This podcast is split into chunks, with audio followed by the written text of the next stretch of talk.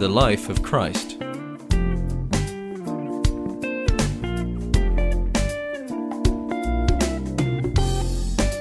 by Rod Anderson.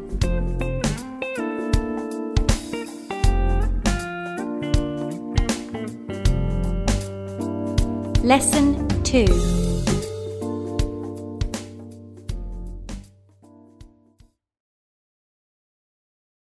Father, once again, we thank you for your word, and we're asking you to help us to be patient as we walk through these things and lay foundations, Father.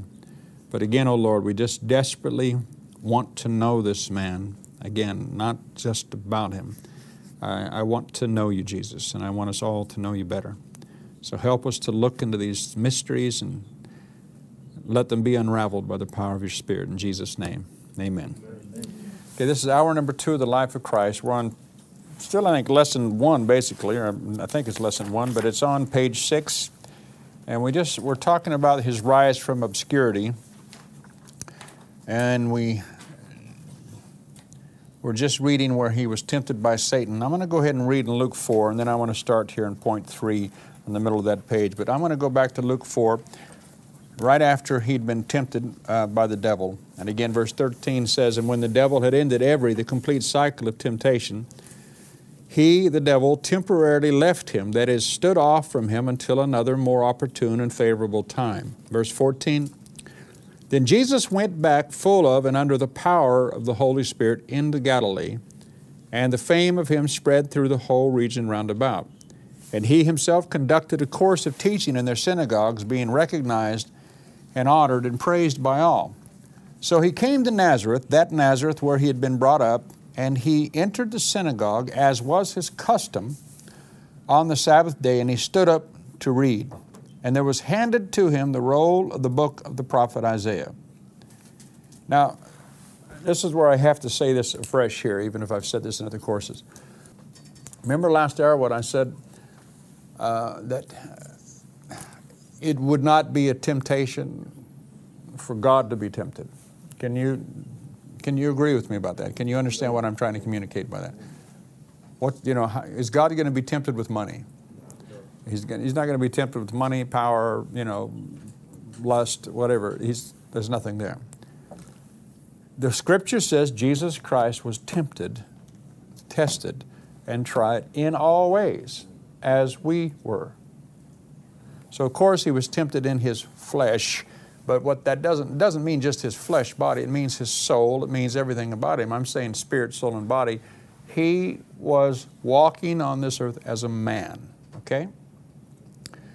Now, when you come here to Luke 4 and you see that he comes into the synagogue for to read, and handed, they hand him the scroll of the book of Isaiah, the little bit of Judea history that you need to understand as well is that you know nobody just picked up the scroll and read what they wanted to. There were prescribed daily readings that were done in order. Well, just coincidentally, you know, what I mean. just coincidentally, Jesus comes into the synagogue. You do know the Bible says that in the fullness of time, it says, the Greek says at the critical nick of time, that in the fullness of time, God brought forth His Son made of a woman. I mean, at that perfect moment in time is when He came.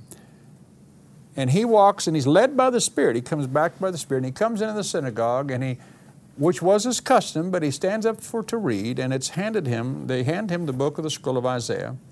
Now, again, this is really controversial what I'm going to say, but I'm going to say it anyhow because who cares?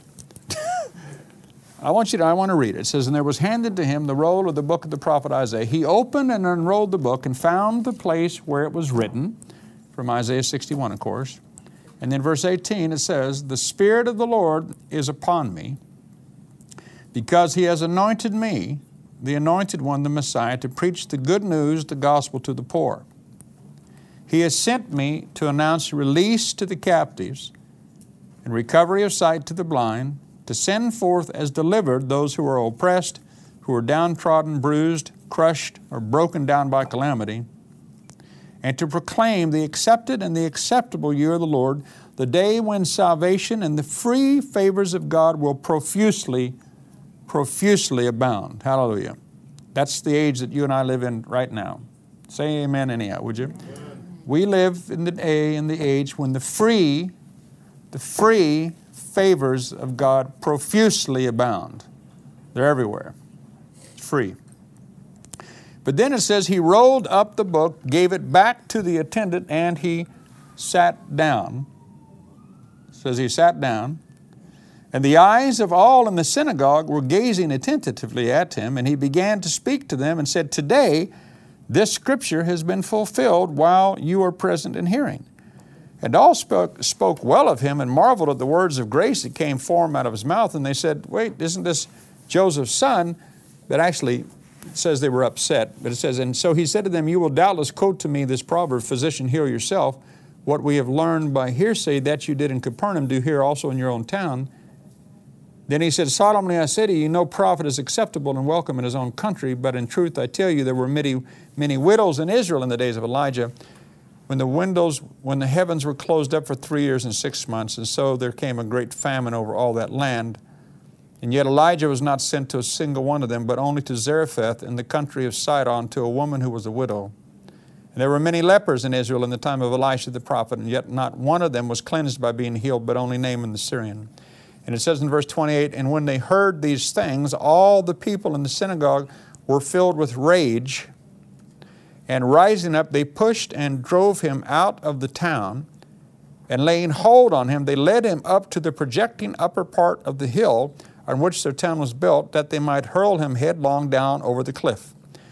But passing through their midst, it says, he went on his way, and he descended to Capernaum, a town of Galilee, and there he continued to teach the people on the Sabbath days. Now, the reason I'm taking time with that is because this is the part that's controversial. But what I, is this? Jesus was a man. Okay? He was a man. He was the Son of God, but he was the Son of man, and everything he did, he had to do as a man. He came amongst us as a man. This is the statement that I heard said to me all those years ago that really made me, set me to thinking. It says, this old, this old fellow said, Jesus Christ found in the scriptures where it was written about himself. Now think about that. Jesus found in the scriptures where it was written about himself, didn't he? Didn't he? Yes. Revelation knowledge. Revelation knowledge is one of the most important issues of your life.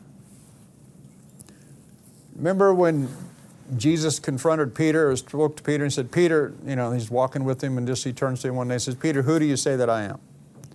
And he says, Well, you're the Son of God the Son of Man. He says two different things. Who do you say that I am? And he asked him three times, remember? And Peter starts to get a little shook up and he says, Who do you say that I am? And he said, You are the Christ, the Son of the living God. And remember what Jesus then says. He turns to him and he said, Blessed art thou, Simon Barjona, because flesh and blood has not revealed this unto you.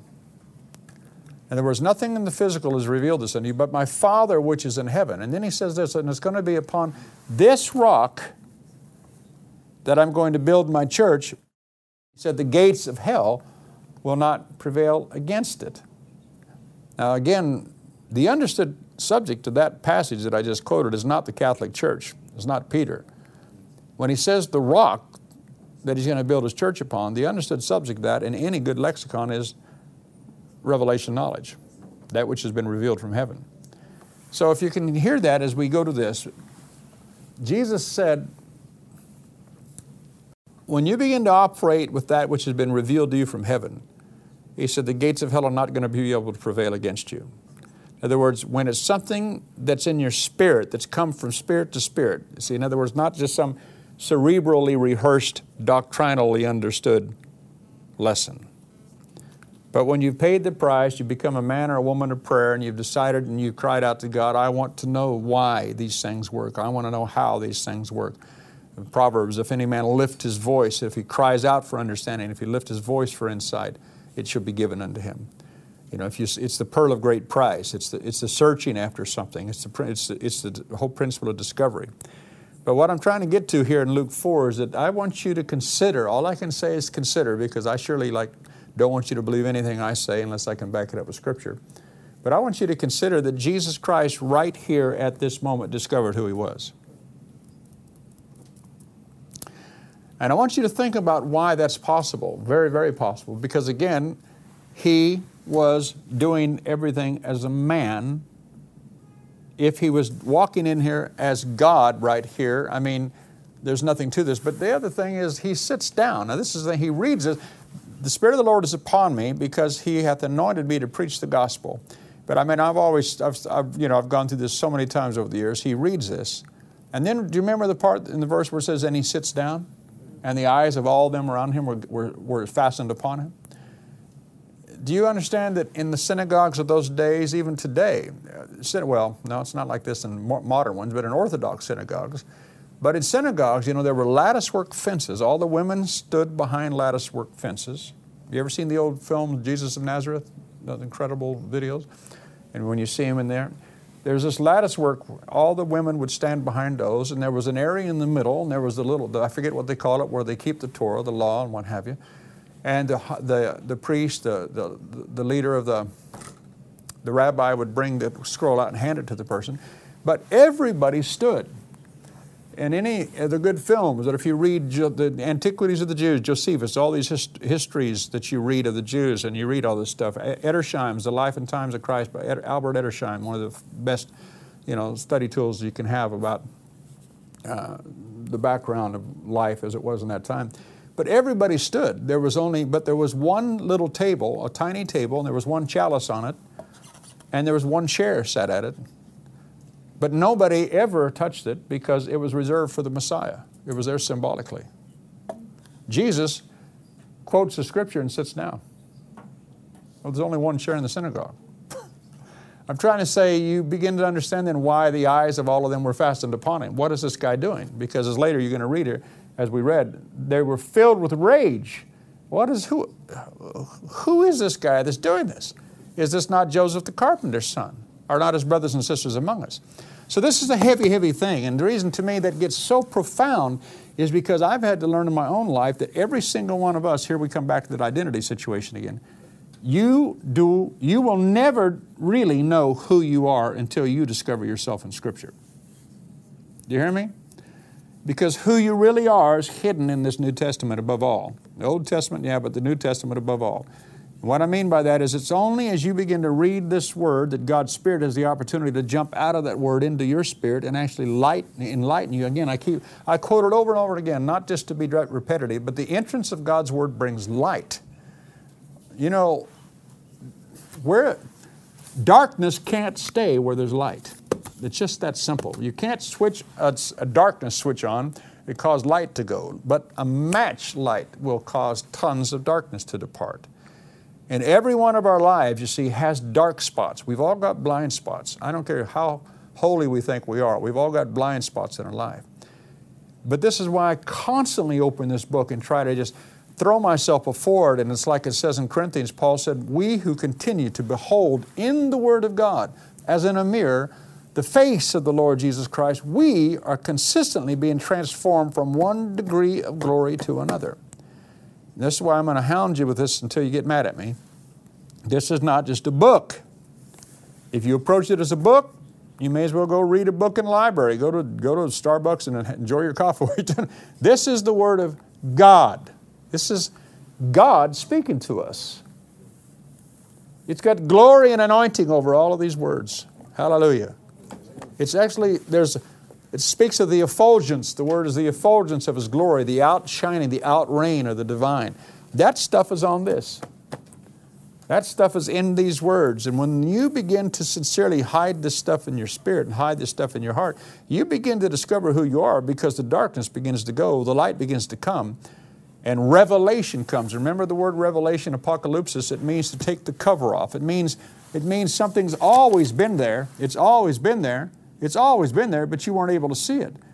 But suddenly it's revealed. In other words, it's not something that's brand new, it's just what's always been waiting. God's plan from the beginning of all time for you is just waiting to be unwrapped. Now, to me, that gets exciting because I've watched over the years, you know, many people's lives get unwrapped. And to me, that's my greatest joy is when I see that discovery take place and I see a man or a woman find out who they really are in Christ.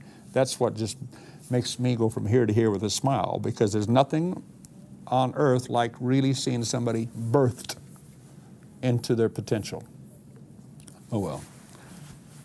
But this is a pattern here. This is another pattern and principle, so you have to look at. He discovered revelation knowledge. I actually believe, and that's the part that's controversial. People will argue with you about that, and especially if you get into around some real cessationists, they'll freak out about that thought. But I just want you to consider it. You don't have to believe it. I just want you to consider it. Okay.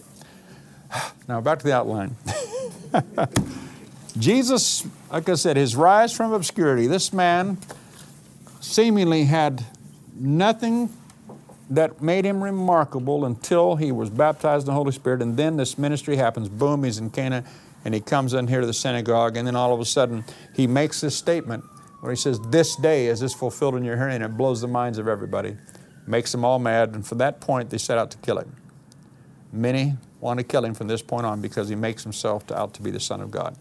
Uh, there's so many truths about this. I'm trying not to start teaching and preaching here. I'm trying to, because I, I know I've got to run through a lot of stuff, but um, anytime any of us in the body of Christ begins to discover even a little bit of who we are, it will make religious spirits really angry. Trust me.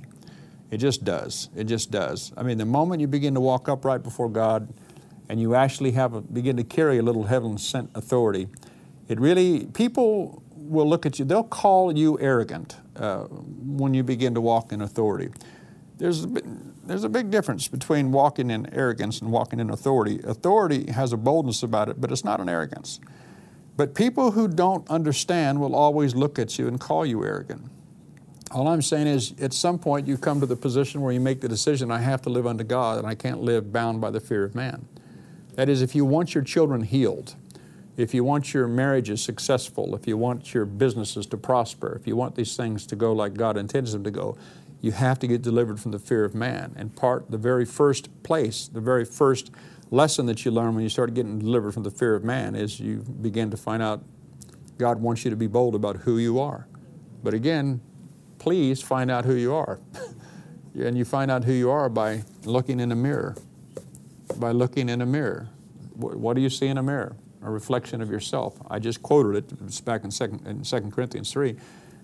As we continue to behold in the Word of God as in a mirror the face of the Lord Jesus Christ, we are consistently being transformed from one degree of glory to another. In other words, every day you open this book and you look into it, but he, you know, Paul's talking about the glory that was in the face of Moses there in Corinthians, remember? And he said, and do you remember that when Moses went up on the mountain, and came down, glory shone on his face to such a degree that the people bade him not you know, put a veil on your face, Moses, because they were, they, but Moses didn't know. Moses did not know his face shone. Now think about that. There are two million people there that he's got there down at the bottom, bottom of Mount Sinai. We're going to go to Exodus in a little bit. Look at that. Well, maybe. but the point is, if there's some two million people he's got there, Moses comes down from this mountain. He's, you know, this mountain's quaking with fire. There's this sound of thunder. There's this, the heat of a blast furnace, it says, and the blowing of trumpets, and fire's coming off this thing. And Moses walks up into the middle of it. That kind of freaks all the boys out. And he comes back down, like I said, and he's got this stuff, rays of light coming off of him to the point that it scares everybody. And again, he did not know it was on him. Well, would you agree with me that if that was to freak out that many people, that must have been something? I mean, it must have been something to have that much glory from having been in the presence of God Almighty Himself. But Paul in Corinthians says that the glory that is in the face of Jesus Christ makes the glory in the face of Moses to be no glory by comparison. That's exactly what the scripture says, if I was to go and read it to you. Now, listen to that. The glory that is revealed in the face of Jesus Christ is so great as to make the glory that was revealed in the face of Moses to be no glory at all by comparison. In other words, as you and I look into this, you see, it's the, it, one, of the, one of the most, one of the easiest ways to say something else about this is this. You may not realize that you're changing. Moses didn't know that his appearance had changed. But if you keep at this stuff, I guarantee you, people who know you will see something changing because it begins to happen. There, there's a fire in this stuff that begins to get off on you and get on your face and get around you. And you just carry something. Like I said, the things of God are weighty things. And when you begin to believe and actually become a believer in these things, there's a, and I don't mean just being overweight. I mean, you, there's a weightiness about your words and about your strength and about what you're doing. And when you walk into a room, you carry something with you. These old men of God and old women of God that we love to read about, as I say, like a Wigglesworth and what have you, these people carried something with them. They didn't have to say a word. When they walked into the room, it changed the whole atmosphere of the room. That's what J. Oswald Sanders used to call. He, he said the true definition of a real spiritual man is just that. He said when he walks into the room, the very atmosphere will change. Not by what he says, but by who he is and who he knows. And see, that's something that all of us have at our disposal. And that's what I, I'm just telling you, this nation is desperately in need of people who know God, not just know how to quote a lot of scripture. This is, this is what I'm after. I'm trying to somehow find a group of people that will actually understand that it's worth paying the price to get into this thing and to get on their knees and to say, I'm not leaving till you bless me. I'm just not letting go of you until you bless me. I may have a broken ankle afterwards, but I'm not letting go. My old spiritual father told me never trust a man who doesn't limp. And that's the truth, spiritually. If you've ever been, if you've ever been, if you've ever locked horns with God, you'll come away with a limp. And I'll let you figure that out. You'll figure that out in a couple of years. He spoke with authority. This man Jesus, as he comes back, it says that one of the things the Scripture says about him over and over again is that he spoke like no man spoke. One of the first things that impressed people about Christ when they heard him was the authority with which he spoke. Although there was a remarkable tenderness in his voice, and see, this is what I. Uh, although there was a remarkable tenderness in his voice, at the same time there was a strange directness about his words that pierced the very hearts and consciences of men.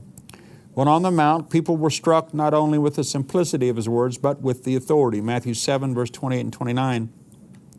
And it came to pass when Jesus had ended these sayings, that people were astonished at his doctrine, for he taught them as one having authority, not as the scribes. Following this sermon on the mount, on sermon on the mountain, when Jesus came to Capernaum and spoke on the Sabbath day, the, re- the record says, and they were amazed at his teaching, for his word was with authority. That's Luke 4:32. And then the last paragraph of the page soldiers, hardened by their occupation, were affected as much as any by his presence. When the religious leaders and the priests heard about the stir that his ministry was making, they sent officers to take him. And the officers returned without him and said in John 7 46, the officers answered, Never. I mean, these guys, these are the officers, remember, these are Roman officers that have been around centurions and all manner of of, of military situations if you, you know, if you study the history of Rome.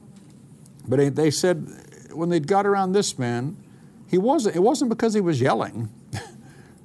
it was because of the weightiness of his words. And they said, never, never man spake like this man. I mean, picture them looking up at, at, at, at Pontius Pilate and trying to communicate that this, this man is different. There's something about this man. No man has ever spoken like this man. This was something that everybody that was around him knew. When the soldiers came to arrest Jesus after Judas had betrayed him with a kiss, this was after the depth of his consecration in the garden, but he said, I am he. And I love that. It says, and they went backward, remember the scripture says, and fell to the ground, John 18, 6. As soon as he had said unto them, I am he, they went backward and fell to the ground. Think about that. So much power and authority that's in his words as he just stands and says, I am he, that it blows men back onto their backs. Think about that. See, I don't know about you, but I'm still too childlike. I love that kind of stuff because that's who I serve. And he lives in me and He lives in you. And that same authority, you know, once we get to all these other passages of Scripture and these other courses, that, that is in you. That is in you. But this is why we're going to, like, set a guard on our mouth, watch the words of our mouth. There's, there's things that we begin to walk in. There's a discipline that we begin to attach ourselves to, not just so that we can be seen by men, but because there are lives to be changed. And we have to quit making excuses for why things don't happen when they should be happening. But again, these things don't happen just because you find out a formula. about authority. Authority is something that's earned because of the taking of responsibility. You've heard me say that over and over again. Maturity begins with the acceptance of responsibility. Maturity begins with the acceptance of responsibility. God offers responsibility, but He will never release truly the authority until He sees somebody that makes a decision to accept the responsibility. That's the way it is in business as well. No good businessman will give somebody responsibility without giving them the authority to carry it out. It'd be stupid.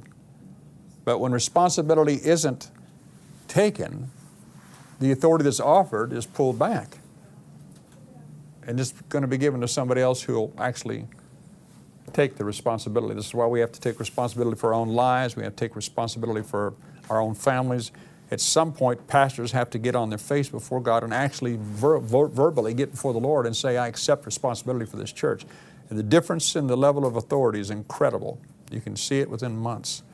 I've seen it over the years, much less when a pastor learns how to take responsibility for a whole community.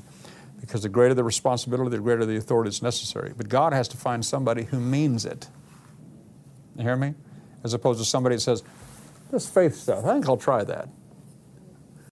You don't try God.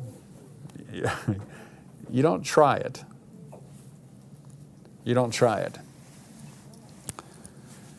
When the army officer charged with oversight of the crucifixion witnessed the death of Jesus hanging on the cross, he could only exclaim, Truly, this was the Son of God. Matthew 27 54. Now, when the centurion and they that were with him, watching Jesus, saw the earthquake and those things that were done, they feared greatly. And they said, Truly, this was the Son of God. Point number four Christ, the Bible tells us, he knew the innermost thoughts of sinners and gave forgiveness to them. Hallelujah. Now, this is something else that we're going to get to. John 2 24 and 25. But Jesus did not commit himself unto them because he knew all men and needed not that any should testify of man, for he knew what was in man. This next paragraph, it's important to me. Sinners loved sinners loved to be near Christ. I know that to be true. When I wrote this, I remember sitting down when I first typed this all, what, 18, 20 years ago when I wrote this, thinking to myself, you know, sinners loved to be around Jesus. I know it. Not because they felt at ease in their sins, for his presence made them painfully aware of their sinfulness, but somehow in him they saw cure for their maladies and problems. They saw in him their deliverance. And I wrote this down. I said, What do people see in us, I wonder? When people are around you, are they more aware of their sins than they are aware of his love? Uh, to me, that's, this is why, like the first course I teach every year is the love walk, because it's my life message. That, and like I said, this thing about the grace of God, the goodness of God, is because you've heard me say I've been around a lot, I've been around a lot of major ministries, and I'm telling you, it just freaks me out sometimes in some of the large churches that I've been in, even some of the large churches in this land that uh, when you walk in their offices, like I say, and I'll be talking with the staff and churches that maybe have 25, 35, 45 people on staff, and they're all fine, and I'm talking with them, everything's cool, but when the big dog walks in, it's like they go rigid, and it is not with respect, it's with fear. There's a fear on them. I mean a fear. I mean they're like, oh my God, because if we do one thing wrong, you can. It just the room is filled with this atmosphere of like law. And again, to quote Dr. Cole all those years ago, wherever there's much law, there's little love. But where there's much love, there's little law. And I tell you, the people, well, the reason my life was changed is because I was surrounded by God's great grace. God brought people into my life that saw through all of my lies, all my stupidity. They saw every stupid thing about me, but they loved me anyhow. But I never felt rejection. In the midst of correction, I was corrected by some of the best. but I mean, I was there. I just felt like, I mean, even when I was being rebuked, I've told you stories about like Dr. Cole here, and when he came when I was his European director, for, uh, his first European director, Dr. Edwin Louis Cole, was in heaven now here in London, and he, he loved Wimbledon, and Nancy, his wife, loved Wimbledon, and we'd travel around a lot, and speaking in Europe and here and he had all these travel points and mileage points and stuff like this. So he had enough points that he was, uh, anyhow, he was in the Savoy Hotel, you know, very well known hotel here in London with all its finery. And we had an afternoon off, and it was during American football season. He said, Hey, Rod, you want to come up to the hotel room and let's just watch some football? I said, Sure, it'd be great. So I go up to this hotel room with Dr. Cole on the top of the Savoy. beautiful little suite that they've given him because of all the mileage and stuff he's got. And I made this mistake, you see, of looking at Dr. Cole, who is one of my heroes, you know, and I said, Dr. Cole, I said, uh, okay, because I believe in, I really, I've always believed in severe accountability. I really do. I've always, and I don't just say it. I've got people I talk to every single week in America, and there's a two, there's two people here that I talk to. But I, I looked at Dr. Cole and I said, okay, Dr. Cole, I said, you've known me for a long time now. We've been together. What's stupid about me now? And I always tell people, I wish he could have waited at least 30 milliseconds. but I said, I mean, in about a millisecond, he had this crooked finger, this prophet's finger, and he put this finger in my face. Said, Rod, he said, you're one of the most negative men I've ever met in my life. And for the next, I'm not exaggerating now, four hours. Four hours. Four hours. He ripped me from, I mean, he shredded me. I mean, like shredded me. But this is the point. When I left that hotel room to walk down to get the car to drive home, I felt like a child that had been given an ice cream cone by his dad because of the spirit that this man carried. He was such a father that he, when he, he could look you straight in the face and it wasn't one of these. It was just like with this glow in his eyes, this Jesus that was in his eyes and the love that was on his face. And he just, you just, you know, correct me again, slap me. Do, you know, I mean, he had this something coming off of him. And it's like Ed Silvoso, who I still count as one of my mentors right now. Ed, when I'm with him, like when I get to drive in places and I'm with him for a couple hours, Ed Silvoso has this way of, uh, whenever I'm with him, he makes me, this is the thing, and Ed, see, I consider Ed Silvoso to truly be a modern day apostle. I think he's probably, possibly one of the wisest men on the earth today, really, I do. He is truly a master strategist in the body of Christ. Incredible man. Incredible wisdom. I mean, you listen to the, to the wisdom that he has when you're with him in a small group in particular. But when you're with him alone, my experience with him over the last five, six, seven years, whatever it's been, is every time I'm with him, I come, he just starts asking me questions about me and that smile of his, this wonderful Argentinian way of his. But, but I come away from there and he makes me feel like I'm possibly one of the most important men in the world. you know what I mean? He's got this something. He never is about himself. It's always building you up. And I'm just saying, I remember I got, I came away from him once and I came into Julie and I had tears in my eyes and she, she said, what's wrong with you? And I said, I just been with Ed. And I shared with a little bit, and I turned to her and I said, You know, I said, it just struck me. I said, I feel like, just to a little degree, I know just a little bit of what it must have been like to have been with Jesus, really. Because this man, wiser than me in a million billion areas, wiser than I'll ever be, um, I'm just trying to say, you see, this is what true ministry is. All true ministry proceeds from the spirit of the man, not from the head of a man. It's not how much doctrine you know. It's like I've told people for years it's not doctrine that changes people's lives, it's the person of Jesus Christ. What we're trying to do is introduce people to the man, Jesus Christ, not just to some story about him, not to the teaching of faith or the teaching of prosperity, the teaching of healing. That's all part of it. But first things first, Proverbs says, put first things first. And first of all is that He wants us to fall in love with Him for who He is, not for what He can do. But this is what hit me here. This man who spoke with such authority, he knew the innermost thoughts of your entire life. He knew what, were in the, what was in the hearts of men.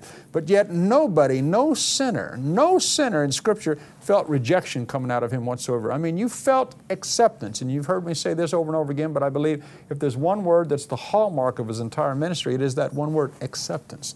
You felt accepted in his presence. Uh, I'm just saying, see, what do people feel around you? This is the question I have to ask myself, hard questions at times. Do they feel more like, I'm here to show you where you're wrong? you know what I mean?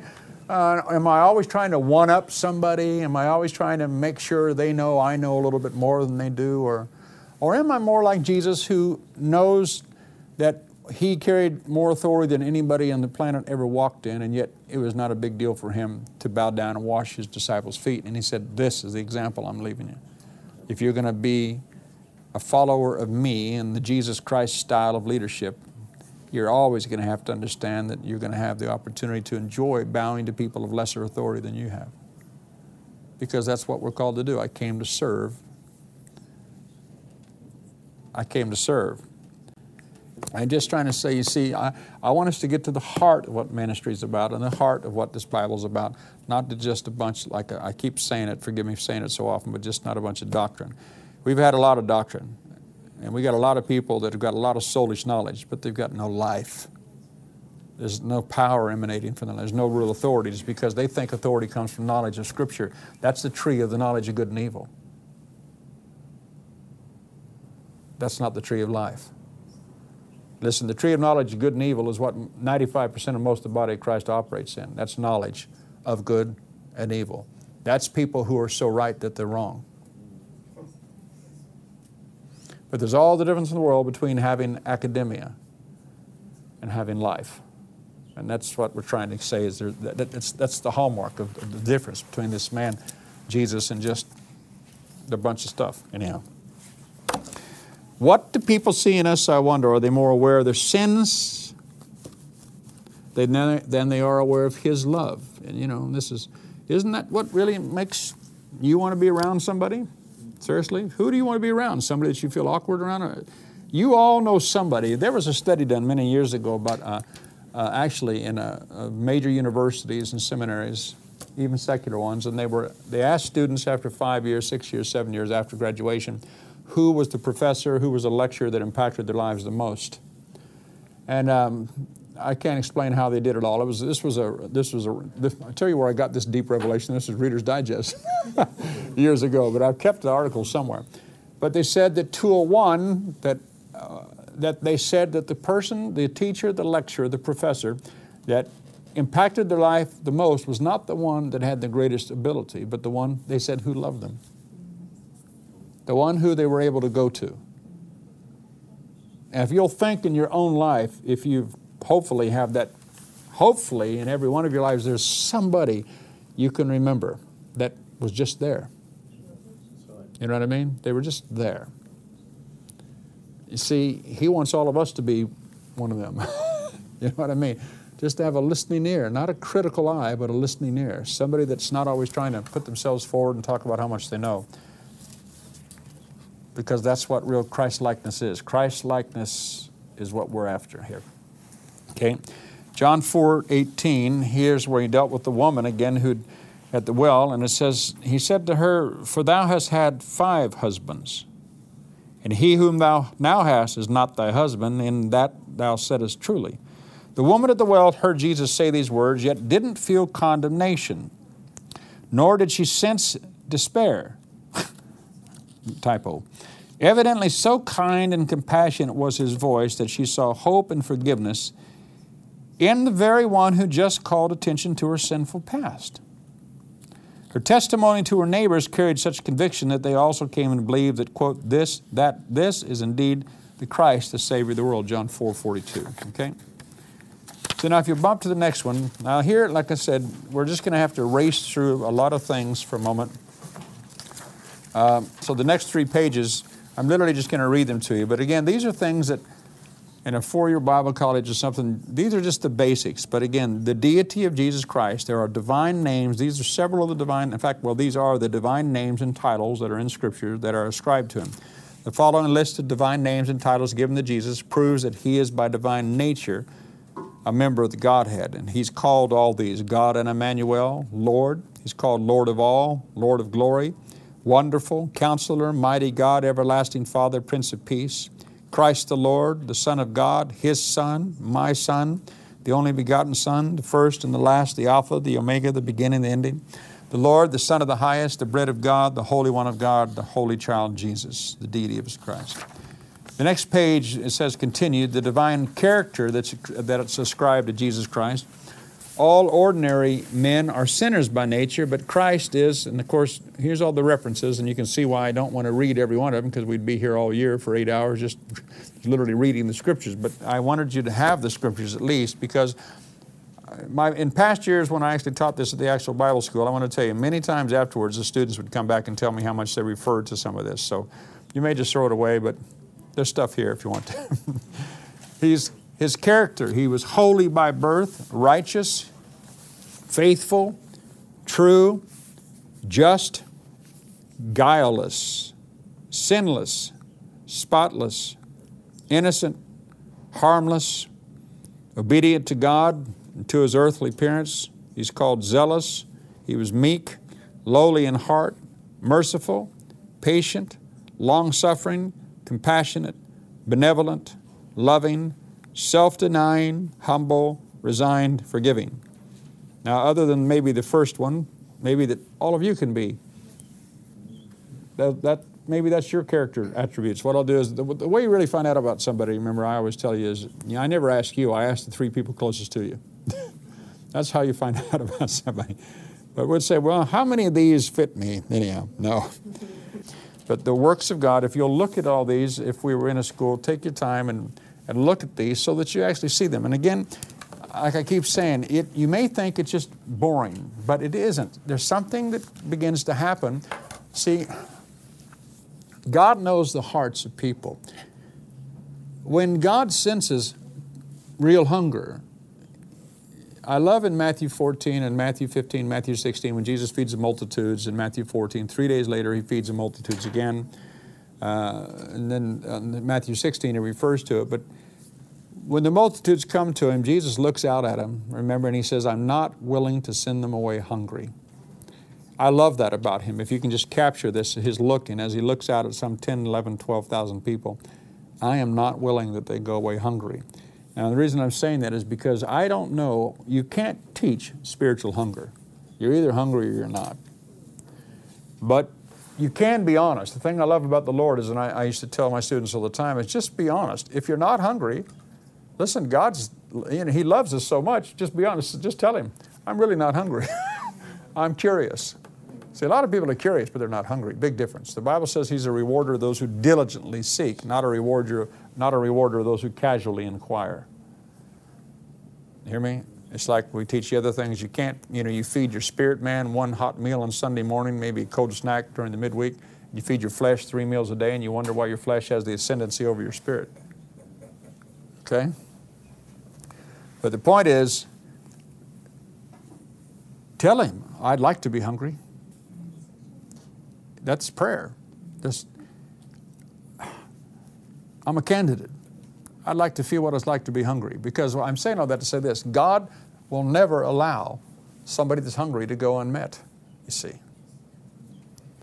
And if something, if I could somehow, somehow, I don't know, um, get you to the place where something, a fuse is lit, where something sparks, something ignites, where if nothing else other, happens other that you go away and you say, I actually want to understand this stuff, and I want to know you. I really want to know you. Don't care so much about that American dude and his teaching, but I want to know you. you know what I mean? If, if we can even get to there, you see, then your life will change because He will meet you as an individual. God is a God of individuality. He will meet you where you are and speak to you in your language because He knows, like it says, the hearts of men. He knows exactly your location right now where you are in your spirit, you see the true you, not the one that sits before me tonight. I'm talking about the one that's there when you're all alone. Because the true you is the one who you are when you're all alone. It's what goes through your soul consistently when you're all alone that determines who you are in your future. And this is why somehow, someway, like I said, if we can get you into the incubatory process of the spirits, the things of God's Spirit, you see, we'll transform who you'll be when you're alone. I'm going to say it again. It's who you are when you're all alone. It's who you are when you're all alone that will determine your whole future. It's what you constantly think about and give your attention to when you're alone, when you're by yourself, that will determine true and real character. Personality is the outward show. Personality is what you appear to be. Character is who you really are. It's like when people get very, very old and they end up in rest homes. The only thing left is character because personality is gone. Hear me? Personality is gone. That's why you'll get in there and you'll find these people just yelling and cursing and stuff because everything else was a facade. But the older you get, the personality goes, and that which is in the spirit is what remains. And see, God wants us to be so full of Him in our spirit that this,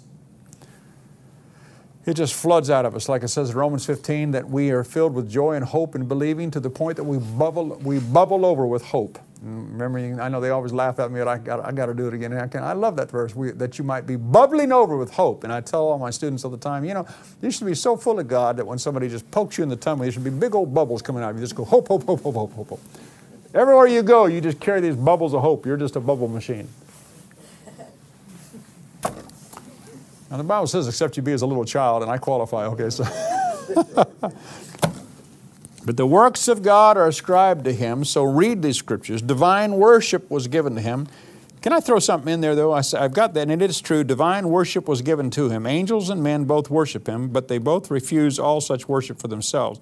But you know, even Jesus, did you know that you can't find a scripture where Jesus ever accepted praise from man? He always returned the praise to the Father. In fact, he even said, you know, why, why callest thou me good? There be none good but my Father. Just an interesting little side note. He never accepted praise.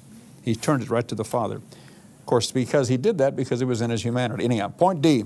His name is associated with that of the Father and the Holy Spirit as being one of the three divine persons in the deity.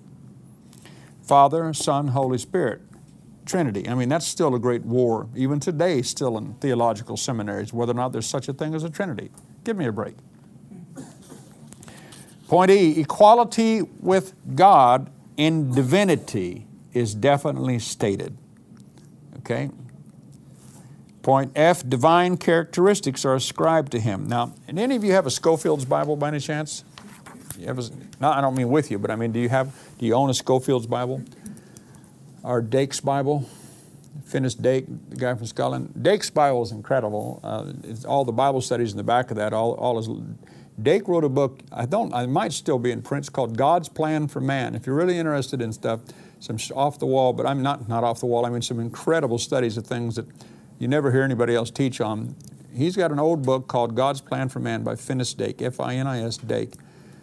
That's where he'll teach you, he'll show you, but in, the reason I brought that up is in Dake's Bible, this guy was such a finite, what they call biblicist as far as studying stuff.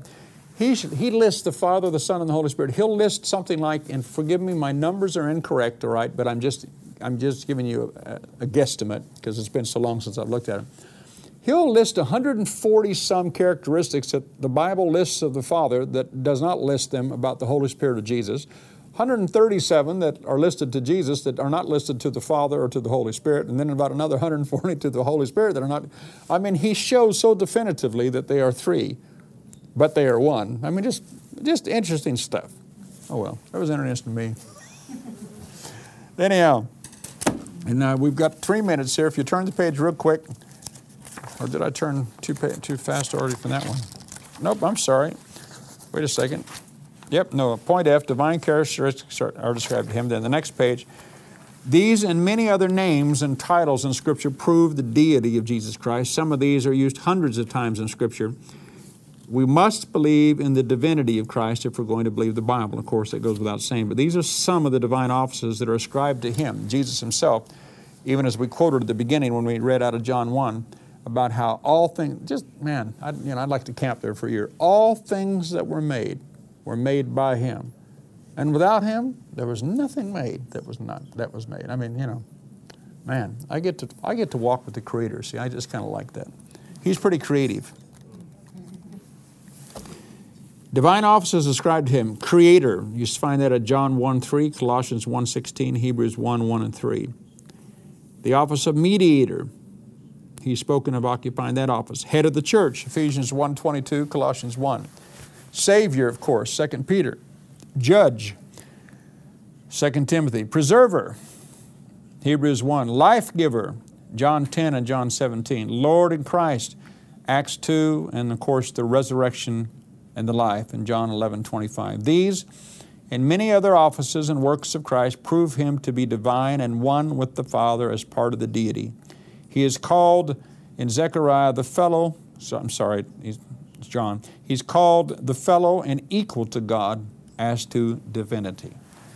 Okay, anyhow, now we're going to have to stop there, like I said, because that gets me to the place where I can actually start next week what I want to start.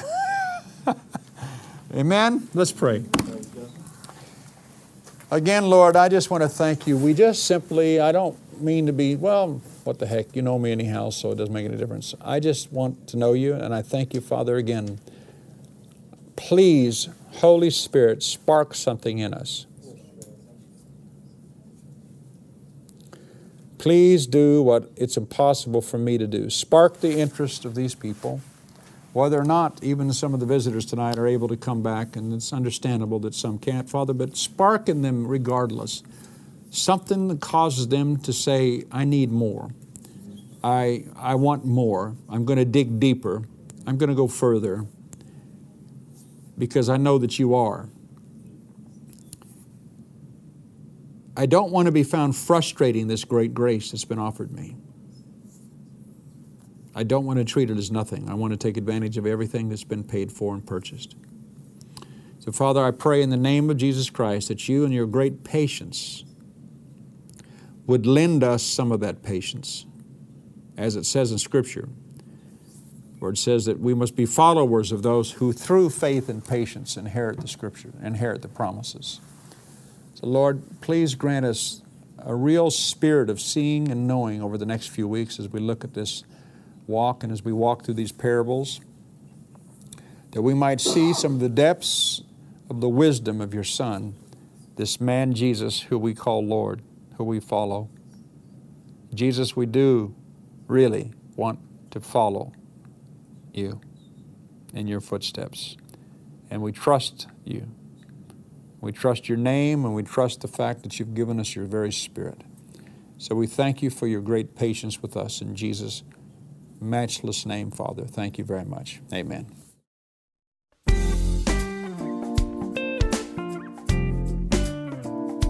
You have reached the end of this lesson. Please insert the next lesson to continue.